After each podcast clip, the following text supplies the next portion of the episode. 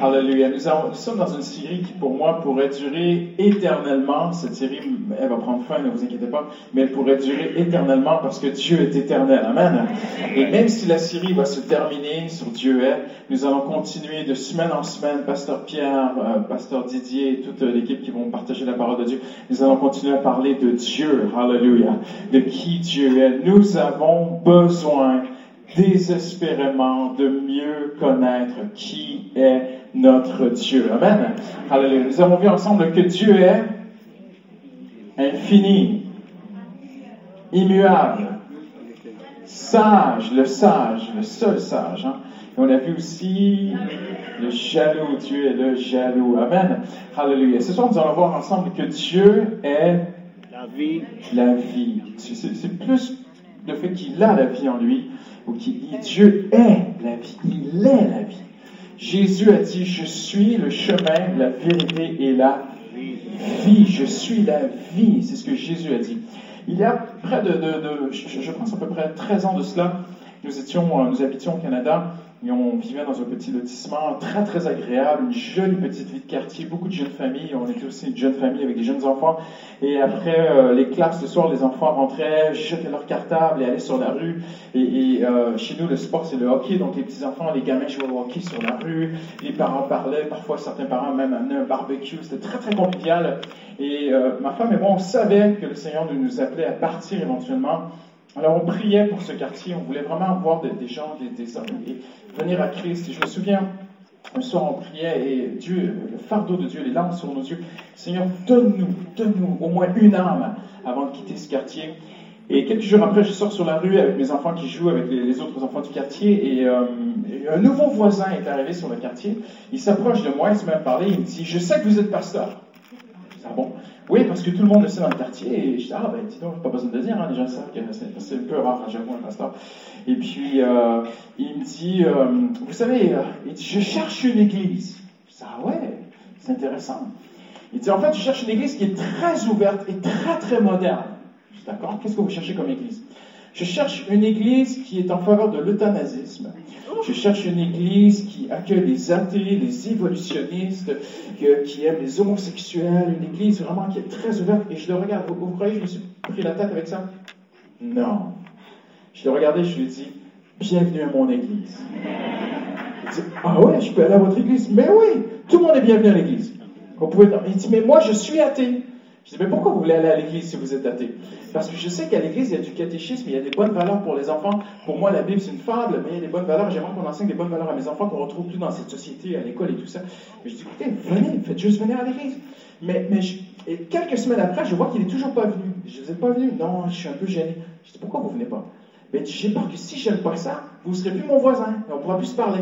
Je dis, mais non, vous inquiétez pas, faites juste venir et tout. Il vient à l'église. Et le dimanche où il vient, le pasteur qui prêche dit dans sa prédication que Dieu aime tout le monde et que même si vous êtes athée, vous êtes bienvenu à l'église. Et après, il apporte la parole de Dieu, mais il s'est passé quelque chose dans son cœur. Ça, déjà, le Seigneur avait touché sa femme. Sa femme avait déjà cheminé avec Dieu. Et puis, euh, et elle se retourne, elle, elle vient nous voir, ma femme et moi, elle nous dit, elle dit, mon mari pleurait. Il pleurait, les larmes coulaient sur ses joues. Et puis, il a donné son cœur au Seigneur et s'est approché de Dieu. Et un jour, elle toque à la porte chez moi, puis elle me dit, Christian, t'as pas d'autres CD de louanges que tu pourrais nous prêter, nous passer? J'ai dit, écoute, je je t'ai donné tous mes CD. Qu'est-ce que tu as fait avec les CD? Elle dit, elle dit, tous les soirs, mon mari n'écoute plus la télé. Il rentre, il se couche sur le canapé, il écoute la louange, il pleure et il adore Dieu. Amen. Ça, c'est plus que de la théologie. Ça, c'est plus que de la doctrine. Cet homme a goûté la vie. La vie éternelle. Tu peux avoir des bonnes doctrines, tu peux croire à des bonnes choses, tu peux avoir des bonnes valeurs, mais la vie éternelle, c'est la vie dans notre vie. Amen. Et Jésus se retrouve au bord d'un puits dans Jean le chapitre 4. Et il voit une femme. Il a un rendez-vous. Nous savons que le Seigneur sait ce qui va arriver, n'est-ce pas? Il savait que cette femme viendrait. Je parle à des chrétiens ce soir, vous connaissez Jean 4, c'est euh, Jésus au bord du puits avec la femme samaritaine. C'est une, une des plus belles histoires euh, extraordinaires d'une rencontre entre le Créateur et une femme désespérée. Et un homme a dit quelque chose qui m'a touché, et je lui donne crédit, c'est pas moi qui ai, découvert ça, mais il a eu cette révélation de Dieu très touchante, que Jésus est arrivé comme le septième homme pour cette femme. Le septième, on pourrait même dire le septième époux. Parce que cette femme a eu cinq maris. Elle est avec un sixième homme avec qui elle n'est pas mariée. Mais il y a toujours quelque chose qui manque en elle. Elle n'a pas trouvé dans ces hommes ce qu'elle cherchait. Et c'est très très grave, on rentrera pas parce qu'on n'a pas soir, mais nous n'allons pas entrer dans, tout le contexte de l'époque. Aujourd'hui, avoir 5, 6, 7 maris, c'est peut-être peut-être même à la mode. Mais à l'époque, c'était très très grave qu'une femme, il y a 2000 ans, ait plusieurs maris. C'était très très très mal vu. Et même si les Samaritains se permettaient beaucoup de choses que les Juifs ne se permettaient pas, les Samaritains se disaient quand même enfants de Jacob. Ils mélangeaient certaines choses avec euh, le, message des Juifs et avec la Torah, la Bible, comme on pourrait dire aujourd'hui. Alors, ils avaient des valeurs religieuses quand même, les Samaritains. Ils n'étaient pas aimés des Juifs, les Juifs ne les aimaient pas, mais ils avaient des valeurs religieuses, et que cette femme ait eu cinq maris, ça n'a pas marché. On ne sait pas pourquoi, on ne sait rien. Jésus va lui dire, à un moment donné dans la discussion, il va lui dire, va chercher ton mari. Et elle lui dit, je ne suis pas mariée. Et là, elle lui répond, tu as bien dit, car tu en as eu cinq, et le sixième avec qui tu es n'est pas ton mari, tu n'es pas marié. Et elle dit, je vois que tu es un prophète. Là, il y a plus qu'un prophète. Là, il y a celui que tu as cherché toute ta vie. Et vous savez, chez les Juifs et dans la Bible, le chiffre 7, c'était pour, c'était, ça signifiait fermer la boucle. Le chiffre 7, c'était le chiffre total pour les Juifs. Le chiffre 7, c'est, il n'y a, a pas de 8. Dieu a tout fait et le septième jour, il s'est reposé. Le septième jour, c'est le sabbat. Le septième jour, c'est la paix. Et le premier homme est venu dans sa vie, et puis sûrement qu'il y a eu des conflits. Le deuxième homme est venu dans sa vie, peut-être qu'il y a eu des tensions. Le troisième homme, quatrième homme, cinquième homme. Et le stress, la, vie de cette femme est brisée. Et elle, est avec un sixième homme, et peut-être qu'elle n'ose même pas le, le marier ou l'épouser parce qu'elle a tellement été déçue. Mais arrive le septième. Jésus, le sabbat, le repos, celui qu'elle cherchait. Elle le cherchait toute sa vie. Et Dieu est tellement bon qu'il entend les cris de nos cœurs. Il entend même le cri qu'on n'arrive même pas nous-mêmes à décoder. Il entend le mal-être qu'on n'arrive même pas à verbaliser. Il entend la souffrance qu'on n'arrive même pas à décrire. Elle avait une souffrance dans sa vie. Elle, cherchait à droite et à gauche. on, lui aurait dit, tu cherches Dieu? Elle aurait dit, mais non, je cherche pas Dieu. Je n'ai pas besoin de Dieu dans ma vie. Je, suis déjà assez religieuse comme ça. Je cherche un homme. Mais Jésus savait, non, non, non, tu cherches Dieu. C'est que tu ne le sais pas encore. Je n'ai pas besoin de la religion, je comprends. Mais tu cherches Dieu tel qu'il est. Et Dieu est la vie. Il est la vie. Et Jésus va lui dire quelque chose qui, est très interpellant ce soir, qui nous révèle, et à partir de cette histoire, nous allons regarder aux enseignements de Jésus, parce que le Seigneur Jésus a parlé plus de la vie éternelle que tous les hommes qui l'ont précédé et qui sont venus après lui. Personne n'a parlé plus de la vie éternelle que Jésus. Aucun prophète, aucune personne dans l'Ancien Testament, ni l'apôtre Paul. Jésus est celui qui a parlé et enseigné et a cité le plus ce mot Zoé. Je ne parle pas de la dernière voiture de Renault. Je parle de la vie éternelle, en grec Zoé. Personne n'a parlé autant de la vie éternelle que Jésus. Pourquoi? Parce que Jésus est venu, il a donné sa vie sur la croix pour que nous ayons Zoé. Jésus n'est pas mort seulement pour que tes péchés soient pardonnés, que ta conscience soit apaisée. Jésus est mort sur la croix pour que tes péchés soient pardonnés, mais pour que tu reçoives Zoé, la vie ultime, la vie éternelle de Dieu. Et là, Jésus, dans cette histoire, va, comparer la vie éternelle à des eaux vives. Et il va dire à cette femme, on arrive au, verset 10 si vous le voulez bien, Jésus lui dit, si tu savais quel est le don de Dieu, quel est le don, quel don Dieu veut te faire, et j'arrête ici un instant, le don que Dieu veut faire, c'est la vie éternelle. Elle ne le sait pas. Elle ne sait pas ce qu'elle cherche. Et l'homme aujourd'hui ne sait pas ce qu'il cherche. Les gens croient plus de matérialisme, une meilleure carrière, un nouvel ami, faire ceci. les hommes et les femmes sont toujours insatisfaits, insatiables et cherchent continuellement quelque chose d'autre. Et le Seigneur leur répond, si tu connaissais le don de Dieu, c'est tout ce que tu as toujours cherché. Il regarde cette femme troublée euh, avec son eau. Et, en fait, vous connaissez l'histoire. Jésus lui dit, donne-moi à boire. Elle est surprise qu'un juif lui parle et tout ça. Et Jésus lui dit, si tu savais qui te parle, elle n'en a aucune idée. Elle est face à face avec le Dieu Tout-Puissant.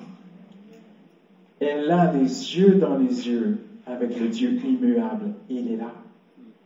Le Dieu éternel est là. Le Dieu infini est là. Le jaloux est là. Il veut la reprendre. Il l'a perdue. Il veut retrouver son cœur. Le seul sage de l'univers est face à face avec elle. Il lui dit, si tu connaissais le don de Dieu. Mais il ne va pas juste parler de cette chose. Il va même personnifier cette chose. Il va dire ceci. Si tu connaissais quel don Dieu veut te faire et qui est celui qui te demande à boire, c'est toi qui aurais demandé à boire. N'y a-t-il pas une promesse cachée ici ce soir? Dieu aime qu'on lui demande à boire. Allô? Vous avez pigé? J'étais certain que vous allez dire Amen. Je reprends. Dieu aime qu'on lui demande à boire. Amen, n'est-ce pas, n'est-ce pas extraordinaire? Dieu prend plaisir qu'on vienne vers lui et qu'on lui dise, j'ai besoin de toi. J'ai besoin des eaux vives de ta présence, Seigneur. Et Jésus lui dit, si tu connaissais le don que Dieu veut te faire et si tu connaissais celui qui te demande à boire, c'est toi qui aurais demandé à boire et il t'aurait donné de l'eau vive. Là, elle ne comprend pas tout de suite. Mais Jésus fait un jeu de mots parce que l'eau du puits est une eau stagnante. Et Jésus va utiliser l'image de l'eau d'une rivière qui coule, de l'eau en mouvement plutôt que de l'eau stagnante. Et Jésus lui dit, si tu connaissais, il t'aurait donné pas de l'eau stagnante d'un puits, il t'aurait donné de l'eau vive comme une rivière.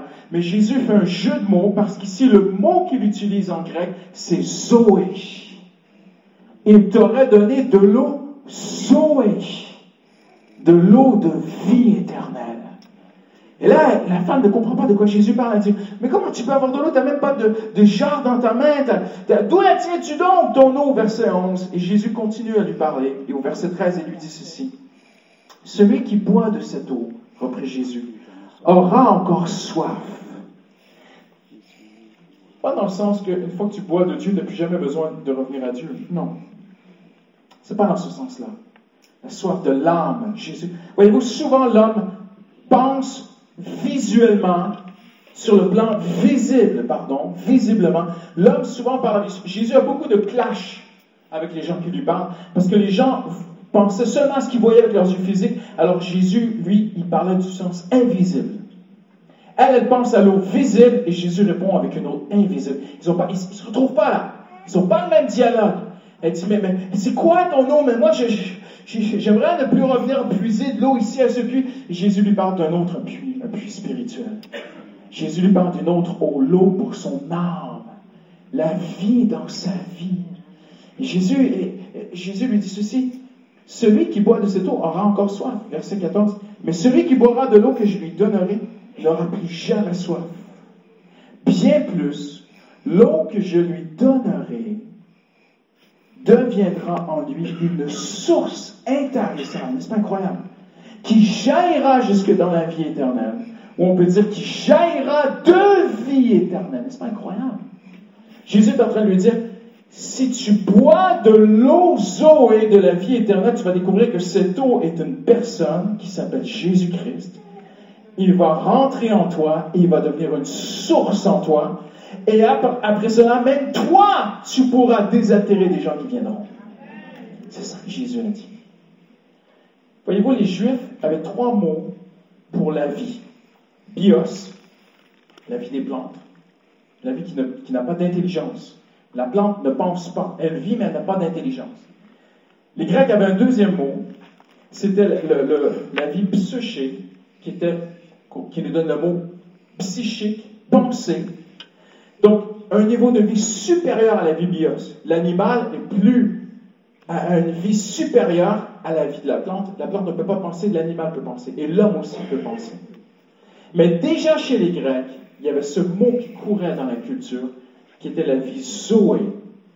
Et c'était parfois les épicuriens ou ceux qui étaient très axés sur les plaisirs de la chair et, du péché avaient cette quête et cherchaient Zoé.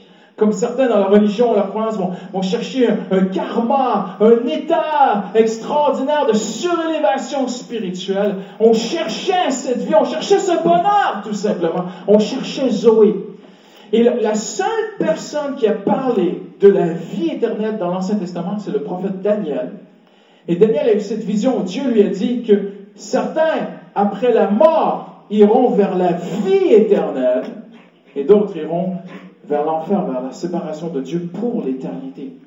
Et à partir de ce seul enseignement, les Juifs n'avaient rien, les Juifs n'avaient que cet enseignement de Daniel. Et pendant 400 ans, ils ont été dans le silence, Dieu n'a plus parlé. Et les Juifs, à travers les pharisiens, ont développé toute une théologie, tout un enseignement où ils ont tout centralisé leur religion vers un seul objectif, mériter d'aller au ciel. Il faut que je fasse des œuvres. Il faut que je connaisse la Bible, il faut que je fasse des prières, il faut que je fasse ceci, il faut que je fasse cela. Je dois m'habiller d'une certaine façon, je dois aller à la synagogue, je dois, il faut que je fasse plein, plein, plein, plein, plein de choses. Il ne faut pas que je fasse le mal, il faut que je fasse le bien. Parce que le prophète Daniel a dit que certains iront dans la vie éternelle et d'autres n'iront pas dans la vie éternelle. Et c'est pour cela qu'un jeune homme vient vers Jésus et lui dit, que dois-je faire pour hériter la vie éternelle? Et les Juifs ne croyaient pas à la vie éternelle sur terre. Pour les Juifs, la vie éternelle, c'était juste la vie après la mort. Et Jésus amène un nouvel enseignement qui n'a jamais été amené avant. Jamais, jamais, jamais, jamais. Si un théologien vient me voir après. Je vais vous montrer. Jamais personne avant Jésus n'a enseigné que la vie éternelle après la mort, on pouvait la vivre ici. Jamais. Jésus amène un enseignement tout nouveau. Il dit, la vie qui t'attend dans le ciel, tu pourrais l'avoir dans le cœur aujourd'hui. Allô? Ah ah. Ah ah. C'est ça que Jésus a dit. Jésus a dit, un jour nous allons, et même Jésus utilise l'expression entrer dans la vie éternelle. Un jour, toi et moi, si tu crois en Jésus, si la vie éternelle est en toi, un jour tu vas entrer dans la vie éternelle. On ne va pas mourir. On va juste entrer de l'autre côté. Il y, a, juste un petit voile qui me sépare de l'autre côté. Je ne le connais pas. Je ne sais pas il est où. Mais un jour, je serai dans l'éternité. Je vais entrer dans la vie éternelle. Mais Jésus est venu enseigner que la vie éternelle peut entrer en toi. Et quand la vie éternelle entre en moi, il y a maintenant pas que la vie psychique, il y a maintenant la vie Zoé en moi, la vie de vies. J'aimerais vous montrer ce que Jésus a enseigné sur la vie éternelle. Jésus dit premièrement à cette femme, si tu connaissais le don de Dieu, regardez bien, à travers les enseignements de Christ, nous découvrons qu'il ne précise pas tellement la durée indéfinie de cette vie, mais plutôt sa qualité profonde. Jésus a mis beaucoup moins l'accent sur la durée de la vie éternelle que sur la qualité. Jésus a enseigné à travers ses enseignements que nous sommes appelés à une vie de grande qualité. C'est la vie éternelle. C'est la vie que tous les hommes cherchent à vivre. C'est Jésus-Christ. Elle désigne une vie différente de la vie normale, ordinaire. Elle est la vie au sens absolu. Le Seigneur Jésus définit Zoé comme la vie qui accourt dans le monde de Dieu. Zoé n'est pas dans le monde aujourd'hui. Zoé n'est pas autour de nous. Le monde est vide. Le monde est malheureux et le monde cherche la vie. Le monde ne vit pas, le monde survit. Et Jésus parle de cette vie qui est dans le monde de Dieu. la nature a été séparée du Créateur au péché. Quelque chose est sorti de la création quand Adam et Ève ont péché. C'était la vie éternelle. La vie éternelle, la vie de Dieu, la présence de Dieu est sortie. Et le monde vit sans la présence de Christ. Et cette femme est là. Et à côté d'elle, assise au bord du puits, est assise la vie éternelle personnifier Jésus-Christ. N'est-ce pas incroyable? il est là. La vie éternelle, elle s'entretenait avec la vie éternelle. Elle parlait avec la vie éternelle. Alléluia. Elle est la vie de Dieu lui-même et de son Fils. Regardez ses effets. Elle éclaire le regard de l'homme. Jean 1.4 nous dit, en lui était la vie. C'est la vie éternelle, c'est Zoé dans le grec. En lui, en Jésus, en lui était la vie et la vie était la lumière des hommes. Ça veut dire quoi ça? Ça veut dire que quand la vie de Christ vient dans ta vie, il y a une lumière qui vient aussi. Ah. Amen. Et qu'est-ce que la lumière fait dans nos vies?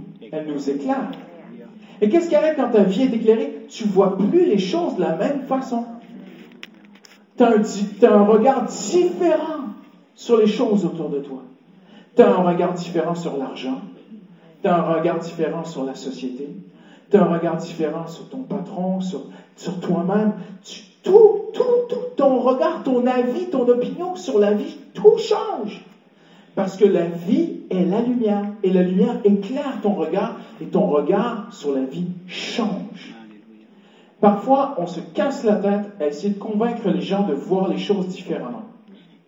Et à force d'arguments, on n'y arrivera pas. Mais quand Jésus vient dans leur cœur, Amen. Amen. Combien d'entre nous, avant de croire en Jésus, avant d'inclure dans notre vie, on avait toutes sortes d'opinions sur toutes sortes de choses. hein? Et puis les gens essayaient de vous parler, les gens essayaient de vous convaincre, les gens essayaient de vous, avec force d'arguments, et ceci et cela. Mais non, mais l'évolution, mais tu comprends pas, il y a un créateur, et, la personne, et toi t'es là, non, non, il n'y a pas de créateur et tout. Mais quand Jésus est venu, même pas besoin de discussion, le regard change. Amen. La première chose qu'on croit, d'après Hébreu 11, la foi vient dans le cœur de l'homme, et la première chose que l'homme croit, c'est que Dieu a créé le monde. C'est écrit dans Hébreu. C'est la première chose que l'homme se met à croire, il même plus de discussion. L'homme se met à croire que Dieu a créé le monde.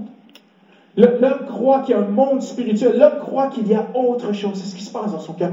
En lui était la vie et la vie était la lumière des hommes. Elle vient éclairer nos cœurs.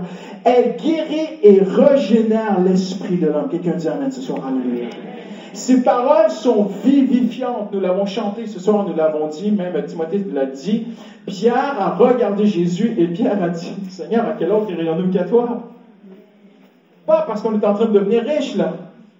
Pas parce qu'on a, on a plus de problèmes, pas parce qu'on a plus d'ennemis. Au contraire, on a plus de problèmes qu'avant, on a plus d'ennemis qu'avant, et on est moins riche qu'avant.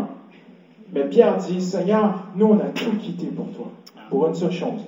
Pas parce que tu fais des miracles. hein. Pierre n'a pas souligné ça. Pierre a dit, nous, on est là parce que tu as les paroles de la vie éternelle. Combien simple, c'est pas pareil écouter la parole de Dieu qu'écouter les infos. C'est vrai. Hein? Vrai. Ou écouter un film. Tu peux écouter, et, et- et Hollywood peut mettre 100, 200, 300 millions sur un film. Et ça fait rien. Ça ne te fait rien. Ça te fait d'immenses sensations pendant une heure et demie, énorme musique, tout le budget, tout le tralala. Et quand c'est fini, les gens rentrent chez eux, ils ont l'air aussi morts qu'avant. Mais quand tu écoutes la parole de Dieu, et tu as été dans la présence de Dieu, dans la maison de Dieu, tu as reçu quelque chose de Dieu. Dieu a parlé à ton cœur. Ce pas juste un, un bon discours, ce pas juste une question que le pasteur s'était bien préparé, c'est que Dieu a parlé à ton cœur. Qu'est-ce qui se passe? Tu sors de l'église, tu marches sur la rue, tu es l'homme le plus heureux du monde. Amen? Amen. Tu dans le métro, tu es comme ça, ils tu marches avec un chrétien, puis ouais, tu prends la Bible, moi aussi je prends on marche ensemble et tout. Ah oui, ah ça, ça m'a touché ce soir. Ah Dieu était bon. Et quand on a chanté, ah. Et là, les gens te regardent sur le quai du métro et disent, mais qu'est-ce qu'ils ont cela Nous avons entendu les paroles de la vie éternelle. C'est tellement fort les paroles de la vie éternelle que vous êtes partis de chez vous, vous êtes venus jusqu'ici.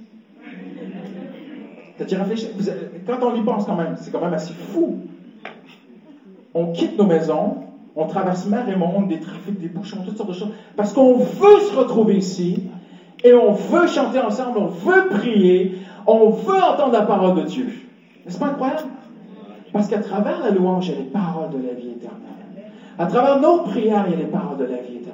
À travers un don spirituel, il peut y avoir une parole de la vie éternelle. À travers quelqu'un qui élève sa voix, même à travers une prière qui est inspirée par le Saint-Esprit, même quelqu'un qui demande, oh Dieu, nous prions ce soir pour nos enfants, Seigneur, protège nos enfants, mais parce que sa prière est inspirée par le Saint-Esprit, ce sont des paroles de vie éternelle et nous sommes encouragés et on est prêts à faire de la route et passer du temps pour venir se retrouver ensemble parce que nous disons comme Pierre, Seigneur, tu as les paroles de la vie éternelle.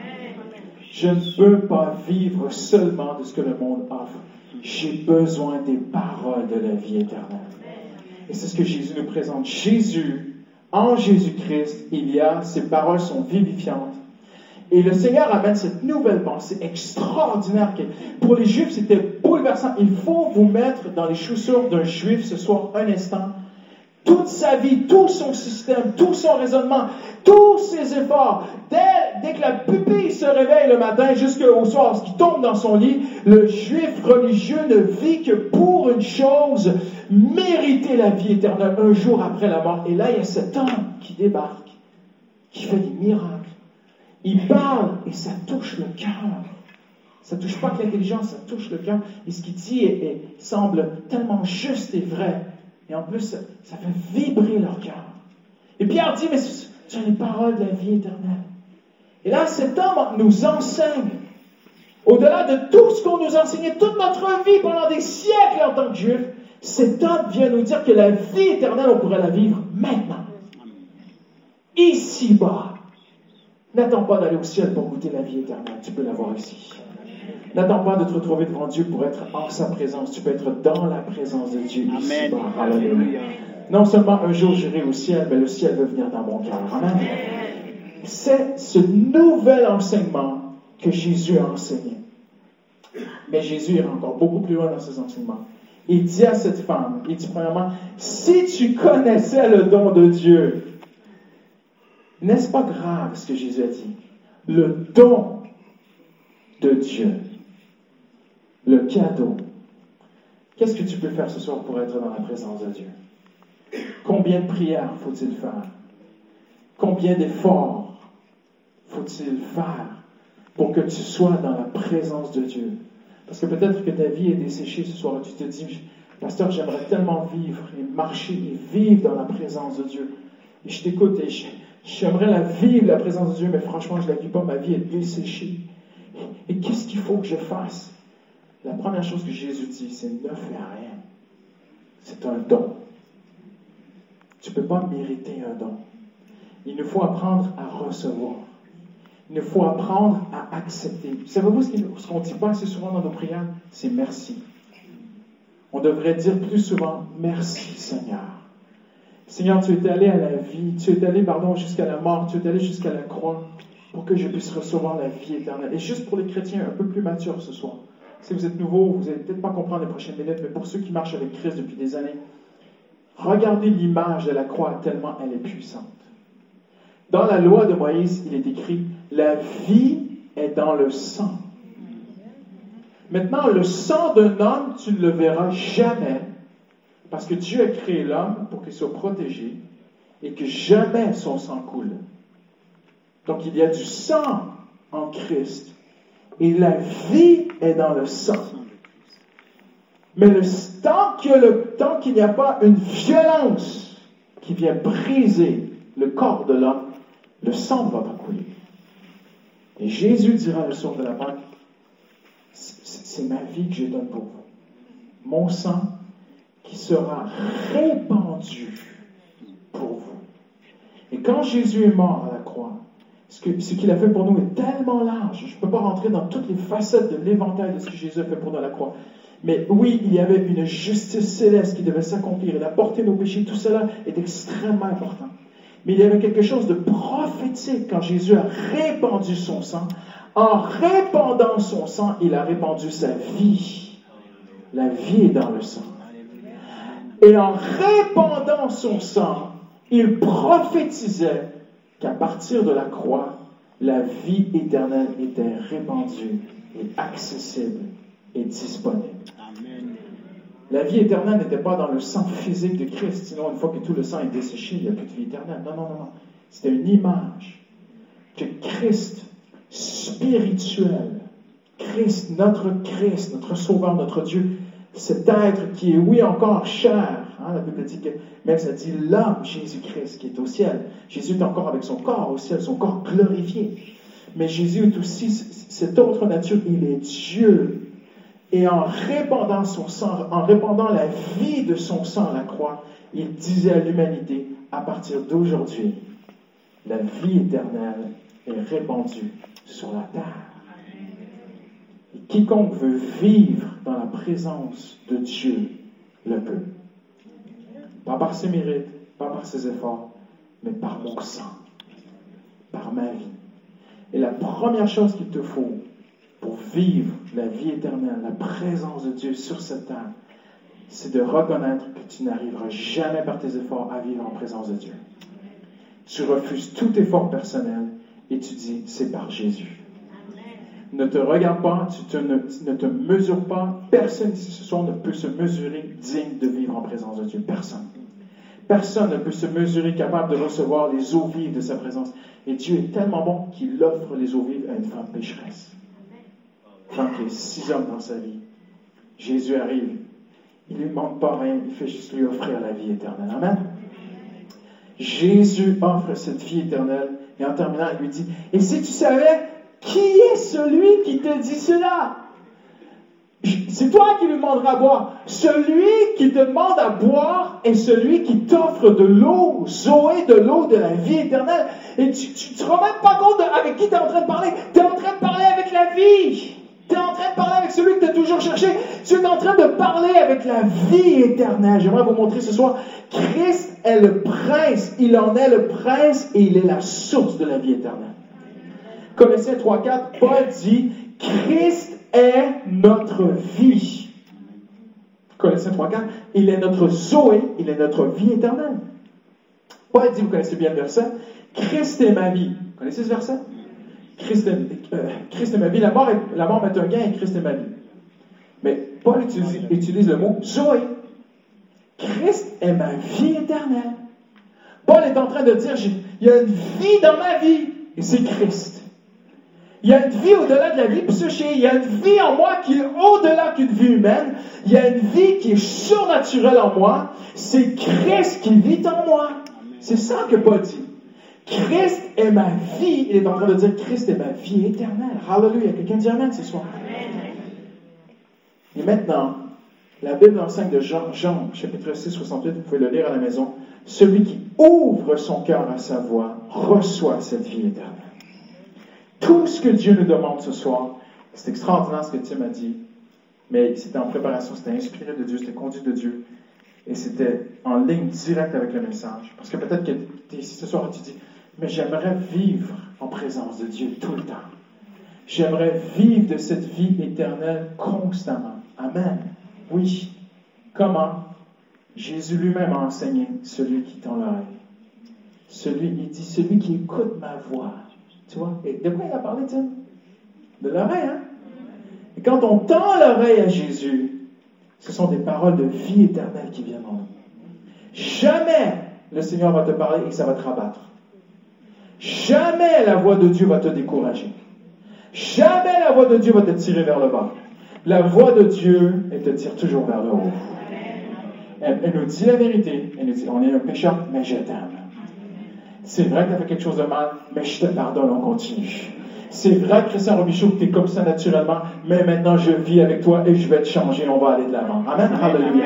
C'est vrai que tu as vraiment des soucis financiers, mais j'ai des promesses pour toi, je vais agir. Alléluia. La vie, la voix de Dieu est ainsi. Alléluia.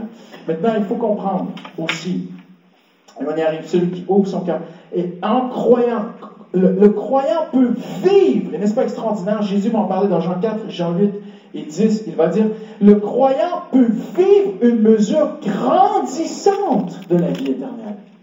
Hallelujah. Il y a des gens qui ont un petit peu la présence de Dieu dans leur vie. On est tous sauvés par grâce. Attention, on est tous adoptés, tous sauvés par grâce. Il n'est pas question ici d'identité en Jésus-Christ. Nous sommes des enfants de Dieu. Mais certains enfants de Dieu, il faut dire les vraies choses, sont desséchés. Certains enfants de Dieu ont tout ce qu'ils ont besoin, et même au-delà, mais leur vie est desséchée. Et d'autres enfants de Dieu, il leur manque beaucoup de choses que ce monde offre, mais ils sont tellement heureux. Parce qu'ils ont plus de la vie éternelle. Et Jésus va même, regarde à travers ses enseignements, Jésus parle de mesure de la vie éternelle. Tu peux avoir plus de vie dans ta vie. On peut avoir plus de la présence de Dieu dans notre vie. Elle peut grandir la présence de Dieu. Elle peut monter comme le niveau 2 monte. Comme euh, l'ange a pris Ézéchiel dans la vision, il le fait descendre dans un fleuve. Et à la fin, il nage dans le fleuve. Il, déborde. Ça passe par-dessus lui. On peut vivre plus de la présence de Dieu. Quelqu'un dit Amen ce soir. Et Jésus va aller encore plus loin. Il va dire à deux reprises que celui qui reçoit la vie éternelle, à son tour, peut devenir une source pour aider les gens autour de lui. Je ne peux pas donner ce que je n'ai pas reçu. Et ce que j'ai reçu, c'est ce que j'ai reçu de Christ. C'est ce que je suis allé chercher auprès de Christ. Tu peux parler à ton collègue de l'amour de Dieu, mais si l'amour de Dieu ne vibre pas dans ton cœur, il manque quelque chose. Mais quand un homme a été dans le lieu secret avec son Jésus, ou quand une femme se lève le matin pour aller travailler, puis elle n'y arrive pas trop parce qu'elle n'a pas assez dormi, elle est dans le métro, puis mais le peu de temps qu'elle a, elle est dans le métro, puis elle passe avec le Seigneur, elle arrive au bureau, elle est dans la grâce de Dieu, il n'y a pas de compromis dans sa vie. Elle aime son sauveur, son sauveur l'âme. Jésus est vraiment tout pour elle. Elle vit pour lui, elle a la vie éternelle en elle. Elle arrive au bureau, elle parle à quelqu'un, elle dit, où hier? J'étais à l'église. Elle va juste dire, j'étais à l'église, je te garantis que ça va faire quelque chose. Parce qu'il y a une vie éternelle. On donne ce qu'on a reçu. Un homme qui est à genoux, lorsqu'il se lève pour parler, il y a quelque chose qui sort de sa bouche. Une femme qui est dans la prière, qui est dans la présence de Dieu, qui aime son sauveur, lorsqu'elle ouvre la bouche, il y a quelque chose qui sort. On peut donner ce qu'on a reçu. Alors on peut aller chercher plus pour donner plus. N'est-ce pas extraordinaire? Je peux grandir dans ma foi, moi, pour communiquer encore plus de foi. Je peux grandir dans l'amour pour communiquer encore plus d'amour. Mais Jésus l'a dit délibérément, ces eaux vives peuvent monter dans notre vie. Et en terminant, je, termine avec ceci très, très, très simplement. Timothée va s'approcher, on va terminer bientôt en prière. Qu'est-ce qu'on fait? Eh bien, Jésus a enseigné quelque chose d'extrêmement important. Il a enseigné notre dépendance de la vie éternelle. Nous sommes des êtres dépendants. La preuve, essaie de ne pas respirer pendant une heure. On dépend de l'oxygène. Uh-huh. Ne mange pas pendant un an. Qu'est-ce qui va arriver? Non, non, mais tu te rends pas compte, moi je suis vivant. Pas besoin de manger, je suis vivant. Je suis vivant, j'ai pas besoin de manger. Pasteur, voyons, c'est quoi ça, manger Et boire, pas besoin de boire. Je suis vivant, je suis un être vivant, j'ai pas besoin de ça pour vivre. Je suis déjà vivant à la base. Pourquoi j'irais boire alors que je suis déjà vivant à la base? Quelqu'un qui se met à penser comme ça, il va mourir. Ben, il y a des chrétiens qui pensent comme ça. Je suis chrétien, pourquoi j'irai lire la Bible? Je suis chrétien, pourquoi je prierai Pourquoi je passe du temps avec Dieu? Je suis chrétien, je suis adopté, je suis un enfant de Dieu. Écoute, je suis vivant, on est sauvé par grâce, hein, quand même, pour pas y aller plus loin. Mais mon corps, si je nourris pas mon corps, mon corps va mourir. Ah. Mais mon âme, c'est la même chose. Regardez les images que Jésus a données sur la vie éternelle. Il parle de l'eau. Tu as besoin de boire les eaux de la présence de Dieu. Jésus va même dire, je suis le pain, Zoé. Il va dire cela. Je suis un pain de vie éternelle. Il faut que tu manges. Dites à quelqu'un à côté de vous, tu as besoin de manger Jésus.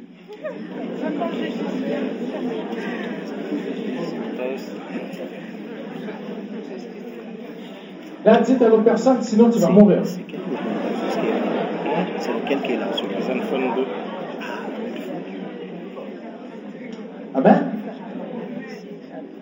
Regardez, nous sommes adoptés, sauvés par grâce. C'est un don gratuit de Dieu, c'est vrai. Mais, attention, nous ne sommes pas indépendants. Nous sommes dépendants de Dieu. J'ai besoin de manger Jésus. Là, vous dites, mais qu'est-ce qu'ils enseignent dans cette église? On enseigne exactement ce que Jésus enseignait. Jésus a dit, mangez mon corps, buvez mon sang. Là, les gens, ils ont dit, mais c'est terrible ce qu'ils demandent. Mais après, Jésus a dit, mais mes paroles sont esprit. Mangez-moi spirituellement. Là, je vais aller encore plus concrètement en terminant ce soir. Restez bien avec moi, après on va se séparer. Mais j'aimerais vous donner une perle qui a changé ma vie. Changé ma vie. Parce que certaines personnes prient, mais ne se désaltèrent pas dans leur temps de prière. Certaines personnes lisent la Bible, mais demeurent desséchées. Alors la lecture de la Bible et la prière ne suffisent pas d'une certaine façon. Alors Paul va dire quelque chose dans Romains 8. Vous les lirez à la maison, on va gagner du temps. Romains 8, 6. Paul va dire ceci. Et malheureusement, ça a été traduit, ça n'a pas été bien traduit en français. Mais la King James en anglais dit quelque chose de très très beau qui est vraiment beaucoup plus près de ce que Paul a dit en grec. Paul dit, si je fixe mes yeux sur ce qui est charnel, je vais mourir. On y croit, hein? Il dit, si je fixe mes yeux sur l'esprit, c'est Zoé, la vie éternelle. Moi, j'ai appris dans ma vie à ne plus aller rencontrer mes requêtes de prière quand je prie. Hein? J'ai appris à fixer mes yeux sur Jésus. On n'a plus simplement à faire des prières. N'a plus juste lire un livre qui s'appelle la Bible. Mais maintenant, je prends ce livre. Et là, ça c'est pas Jésus, c'est la Bible, on comprend bien. Mais je suis en présence de Dieu. Et ce que je lis, c'est Dieu qui me parle. Et je fixe mes pensées sur ce que je lis. Je prends au sérieux ce que je lis. Je chéris ce que je lis. Et je considère que je suis en présence de Dieu par le sang de Jésus. Je ne fais plus aucun effort. Oh, ma femme, elle m'a connu euh, autrement.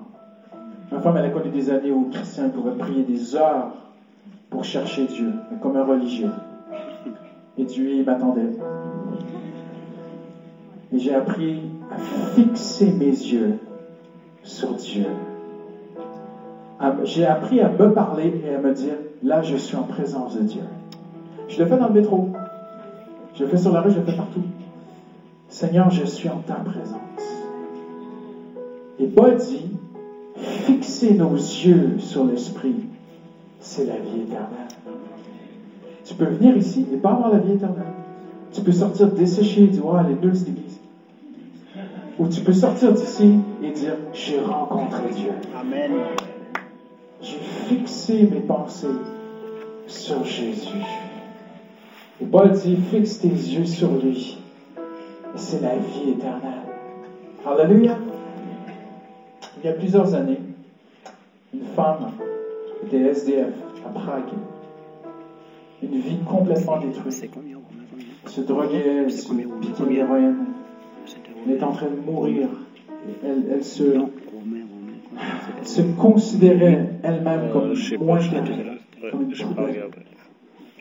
Et un jour, elle avait très très froid, c'était l'hiver à Prague, et, elle s'est dit, elle, elle trouvait, aucun endroit pour se réchauffer. Elle a trouvé une benne avec des poubelles.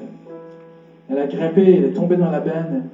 À travers les poubelles, elle a commencé à se couvrir avec les papiers journaux, les, les pourritures de la poubelle. Et elle a essayé de se réchauffer dans cet hiver glacial à Prague. Et à un moment donné, alors qu'elle était là dans le froid, elle a vu la page d'un petit livre qui s'appelle La croix et le poignard. Un livre chrétien pour aider les drogués. Gary Wilkerson qui est venu ici, le fils du fondateur, David Wilkerson. Et tout le programme qui, aujourd'hui, il y a plus de 1000 centres comme ça dans le monde entier pour aider des gens qui sont complètement détruits. Complètement détruits. Parce que c'est pas la drogue qui détruit le plus les vies, hein, c'est ici. C'est ici qu'ils sont tout détruits. Il s'est passé quelque chose dans la benne, à travers les poubelles. Comme si quelqu'un avait mis une goutte de vie sur ses lèvres. Elle est sortie de la benne, a commencé à marcher dans les rues de Prague pendant des jours et des jours pour chercher espoir. Et elle est arrivée au centre Teen Challenge pour droguer, pour aider les chrétiens, le centre chrétien Teen Challenge à Prague. Et à moitié morte, elle est rentrée là. Et le Seigneur l'a ressuscité. C'est pas ça? Ça- La théologie ne peut pas faire ça. Juste les bonnes doctrines, ça ne peut pas faire ça. Juste chanter, juste lire la Bible, non. Il faut la vie éternelle. Chaque jour, nous avons besoin de la vie éternelle. Mon ami, il y a des gens partout autour de nous qui ont besoin qu'on leur fasse goûter la vie éternelle. Amen. Tu peux faire goûter la vie éternelle à ta copine, à ta collègue, à ta mère. Juste par ta présence. Parce que quand tu as été avec Jésus, Hallelujah, après tu communiques ce que tu as reçu. Est-ce qu'on peut se lever en terminant? Est-ce qu'on peut juste lever nos, mains et juste dire merci, Seigneur Jésus? Ne demandez pas la vie éternelle, faites juste lui dire merci, Seigneur Jésus, maintenant. Hallelujah. Avant qu'on se sépare, merci, Seigneur, tu es déjà assis au bord de mon puits ce soir. Seigneur, tu m'aimes, Seigneur. Hallelujah. Et tu es mort à la croix pour que je puisse me désaltérer des eaux vives de ta présence. Pour que je puisse manger le pain du ciel. Hallelujah. Jésus, tu es cette vie éternelle. J'ai besoin de toi. Dites-lui maintenant, dites-lui, Seigneur, je ne peux pas vivre sans ta présence, Seigneur. Je ne peux pas être un chrétien desséché, Seigneur. Je ne peux pas juste être un chrétien de nom, Seigneur. Je ne peux pas être un chrétien juste dans ma tête, Seigneur. Je veux être désaltéré de ta présence, Seigneur. Alléluia. Seigneur, je ne mérite pas ta présence, mais merci. Lorsque je mets mes yeux sur toi, la, vie éternelle monte en moi. Alléluia. Fixez nos yeux sur toi ce soir, nous donne la vie éternelle. Fais grandir la vie éternelle. Alléluia. Comme une source d'eau vive, Seigneur. Et Seigneur, envoie-moi, Seigneur. Envoie-moi, Seigneur. Mets la vie éternelle sur mes paroles, Seigneur. Mets la vie éternelle sur ma vie, Seigneur. Mets la vie éternelle sur mes textos que j'envoie pour encourager, Alléluia. Seigneur. Amen, Mets la amen. vie éternelle sur les mails que j'envoie pour encourager, Seigneur. Mets la vie éternelle autour de moi au bureau, Seigneur. Fais de moi un communicateur, une communicatrice de la vie éternelle. Alléluia. Alléluia. Ce monde a besoin de la vie éternelle. Et Seigneur, nous venons à toi ce soir. Fais de cette église une église, Seigneur, qui transmet, qui communique, qui donne envie de connaître, de goûter la vie éternelle en Jésus-Christ. Alléluia. Merci, Seigneur, pour ton sang. Merci, Seigneur, tu as payé pour la vie éternelle. Alléluia. Alléluia. Je ne ferai plus Seigneur. Je veux recevoir ta présence dans ma vie, Seigneur. Je rentre par la foi en présence de Dieu ce soir. Je retourne chez moi en présence de Dieu ce soir. Alléluia. Alléluia. Alléluia. Alléluia.